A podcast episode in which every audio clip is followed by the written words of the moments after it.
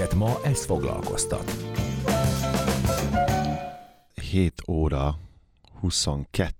van. Jó reggel továbbra is mindenkinek, minden iskolába és óvodába indulónak. A randomban pedig témánk karácsony közelettével, hogy milyen is volt a karácsonyra való készülés, illetve a karácsonyi ünnep a középkorban, mert sok tekintetben eltér a mai ünnepléstől természetesen, és a vonalban már is itt van velünk Rudolf Dániel, a Dívány történelmi témákért felelős szerkesztője. Szia, jó reggelt! Jó reggelt kívánok! Köszönöm szépen a megszólítást, és igen, én ezzel kapcsolatban fog megjelenni nekem a Dívány.hu egy cikkem. Ez pontosan jövő héten fog megjelenni, de hát most egy kis ízelítőt tudunk ebből nyújtani. Igen, ez a tervünk. Köszönjük szépen. De hogy a te kutatásaid alapján jelenik meg, ugye nem sokára, hogy te is említetted, egy cikk. A kérdésem pedig, mivel hogy erről szeretnék vele beszélni, milyen volt akkor a készülődés, az adventi időszak, majd az ünnep? Igen, tehát ebben az egész igazából középkorral kapcsolatban, középkori karácsonnyal kapcsolatban az érdekes dolog, hogy nagyon-nagyon sok hagyomány az igazából, amit ma is tartunk, az onnan ered, és már akkor megvolt, míg mások pedig még abszolút nem. És ami nagyon érdekes, hogy igazából ez az egész ünnepkör, ez akkoriban egyrészt sokkal hosszabb volt, mint manapság. Tehát egyrészt az adventi készülődést is sokkal, hogy mondjam, sokkal erőteljesebben rámentek, sokkal fontosabbnak tartották, tehát ők konkrétan tehát ugye a karácsony előtti 4. vasárnaptól kezdve ők erre folyamatosan készültek, tehát a családok ugye nagyon sok, nagyon nagy erőfeszítéseket tettek, hogy minél inkább az anyagi helyzetükhöz mérten a legízletesebb fogásokat elkészítsék, kidíszítsék a házaikat, illetve hát a böjt volt, ami nagyon fontos volt, tehát ugye ők nagyon szigorúan tartották a böjtöt, és abszolút a vigasságokról is lemondtak 4 héten keresztül, bűnbánatot gyakoroltak, misére jártak, elmélyedtek a vallásban, utána pedig... Hogy aztán két hétig fékevesztett lakmározás legyen. Az ellentéte kezdődött, igen, ami még itt fontos, hogy igazából az ünnepi időszak is sokkal tovább tartott, tehát ugye ez karácsonytól egészen vízkeresztig, tehát nem csak így 2-3 napig, mint ma, hanem tényleg így 12 napon keresztül, és akkor abszolút mindenki kirúgott a hámból, tehát tényleg itt nagyon durván mindenki evett, ivott, és nagyon sokszor dorbézolt is, és hát később például az 1600-as években a nagyon puritán Oliver Cromwell például Angliában be is akarta tiltani a karácsonyt, pontosan ezért, mert úgy gondolta, hogy az emberek azok nagyon durván túltolják. Tehát, hogy nagyon durván. Igen, Akkor is érvényes volt ez a családi együttlét, tehát hogy ez a bulizás, az, hogy folyamatosan együtt lenni azokkal, akikkel egyébként évközben adott esetben nem, hát most nyilván ezt egy kicsit átültettem a mostani időszakra, de hogy igazából ez a lényeg, hogy akkor is ez egy nagy társas ügy volt-e? Abszolút, abszolút, és ami nagyon érdekes, hogy akkoriban is már az ajándékozás hagyománya az abszolút megvolt, tehát ugye a családtagok azok ajándékoztak egymásnak, sőt, még például a földesurak, illetve hát uralkodók is, például a szolgáiknak, alattvalóiknak nagyon gyakran küldtek ajándékokat, illetve hát ez a közös együttlét természetesen, tehát ugye már akkor ezek voltak a szokások, hogy társasjátékokat játszottak, különböző mókás dolgokat, tehát például ezek mikor ilyen babszemet elrejtettek a sütibe című játék, ez is már akkoriban az egyik legnépszerűbb volt. Most sokan ugye szánkóztak, különböző sportokat űztek, illetve hát meg nagyon sokan dorbézoltak is, és elmentek városszerte. Gondolom, igen. Igen. Ja, ennyi, csak felvitted a mondat végét, azt hittem, még folytatod, de hogy figyelj csak, gondolom akkor is volt egyfajta megosztottság a társadalomban, anyagi és rangi. A nemesek, uralkodók mennyivel tettek túl az átlag embereken? Vagy volt-e valami kiugró? Igen.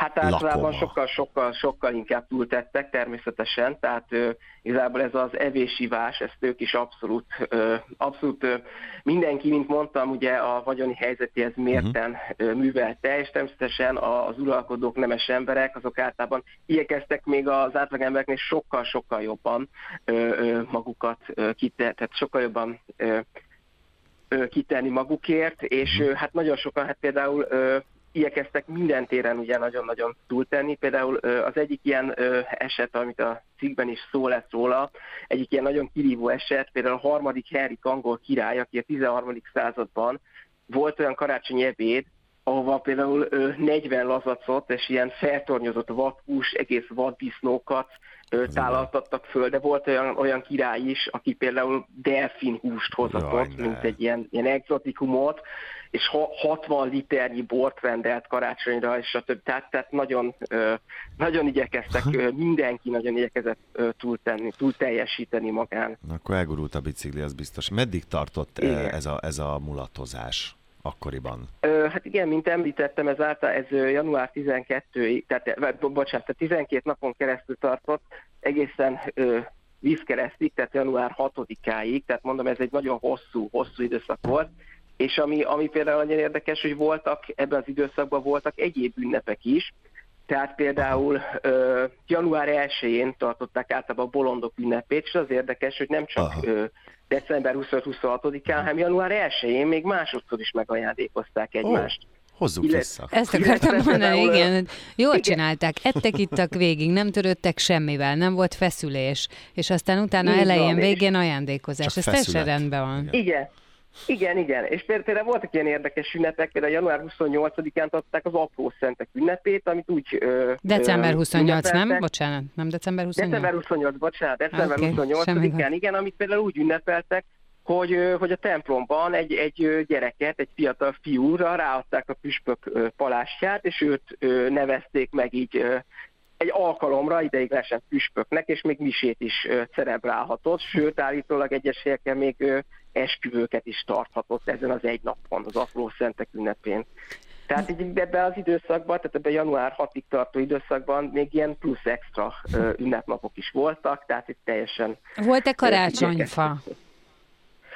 Hát a karácsonyfa, igen, ez egy nagyon érdekes dolog, hogy a karácsonyfa az akkoriban még egyáltalán nem létezett, illetve hát elődei léteztek, tehát például... Ugye tehát az örökzöld növényeket igazából már az ókor óta tisztelték, de valahogy a karácsonyfa az nagyon nem akart még elterjedni ez a hagyomány, és hát például templomoknál egyesek fákat, almákkal kidíszítettek ilyesmi, de ez a ma ismert karácsonyfa, ez a középkorban abszolút nem volt. Ez Németországban először az 1600-as években kezdett elterjedni, igazán népszerűvé, tehát hogy népszerű hagyományával, hogy a ma, az igazából csak a 19. századtól vált. Tehát a karácsonyfa, ez érdekes, abszolút nem volt. Például betlehemezés, az például egy nagyon szép hagyomány, az abszolút volt. Ezek a ilyen házról házra járó versmondók, énekesek szintén abszolút már a középkorban elterjedt, de karácsonyfa az érdekes módon nem volt. Akkor ez egy intenzív időszak volt, ugye az advent az azért, mert akkor igyekeztek nagyon mindent... Ja, annyira visszhangzok, bocsánat. Igen, te is adod? Jó, oké, nem zavar. Tehát, hogy ebben az adventi időszakban igyekeztek mindenről lemondani, meg tartani a böjtöt, utána jött ez a nagyon nagy amplitúdóval hosszan eltartó mulatozás, és aztán nyilván az új évben ennek is vége lett, az a vízkereszt jelentette, na de, hogy arra van-e bármilyen feljegyzés, vagy te kutatásodban találtál-e bármit, hogy utána simán visszaálltak a szokásos kerékvágásba, vagy netán rájuk is jellemző volt ez az ünnep utáni kicsi depresszió, ami ugye, hát volt. Nehéz igen. Visszaállni. Igen, hát ez valóban így volt, tehát igazából ugye ők, hát ugye ez a középkori embereknek ugye valahogy, hát megvolt ez az életnek ez a rendszere, ez a rendszeressége. És akkor ugye ebben az időszakban, akik ezek a különböző ünnepi időszakok, például a karácsonyi időszak, vagy később februárban a karneváli időszak, stb. Ezek arra valók voltak, hogy végre kiléphetsz a kitörhetsz a mindennapokból, és akkor ugye hát január 6-a után természetesen ebbe vissza kellett szokni, és hát ez sokszor egyébként azért nem ment gördülékenyen, tehát ugye nagyon sokan hát kvázi depressziósak lettek, és ugye ez nekik nem, hát nem volt annyira gördülékeny, de természetesen ez volt az életnek a rendje, tehát vissza kellett állni. Te otthon karácsonyozol idén, vagy esetleg baráti társasággal? Hát én szüleimmel fogok karácsonyozni, illetve hát nekem a karácsony, hát szüleimmel, illetve testvéreimmel, illetve ami a karácsony, ami nekem még egy kicsit így furcsa a karácsonyban, hogy én amúgy december 26-án születtem, tehát nekem a születésnapom is akkor Isten van. Isten értesse is. Köszönöm. Akkor lesz delfin hús, nem? Meg minden. Hát lehetséges. Vagy hát, pedig az van, hogy neked össze van vonva. Ja. Megnézzük a hentesnél hátalkat egy kevés. Igen, a hentesnél sok delfin szokott lenni. Igen. Hát Rudolf Dánielnek nagyon szépen köszönjük, aki a Dívány történelmi témákat felelős szerzője. Köszi szépen, hogy itt voltál velünk, és egy kicsit meséltél nekünk a múltról. Én köszönöm a felkérést, és mindenkinek előre is kellemes ünnepeket, és olvassatok minél több Díványt. Köszönjük szépen. Szervusz. Szia. Köszönöm, sziasztok.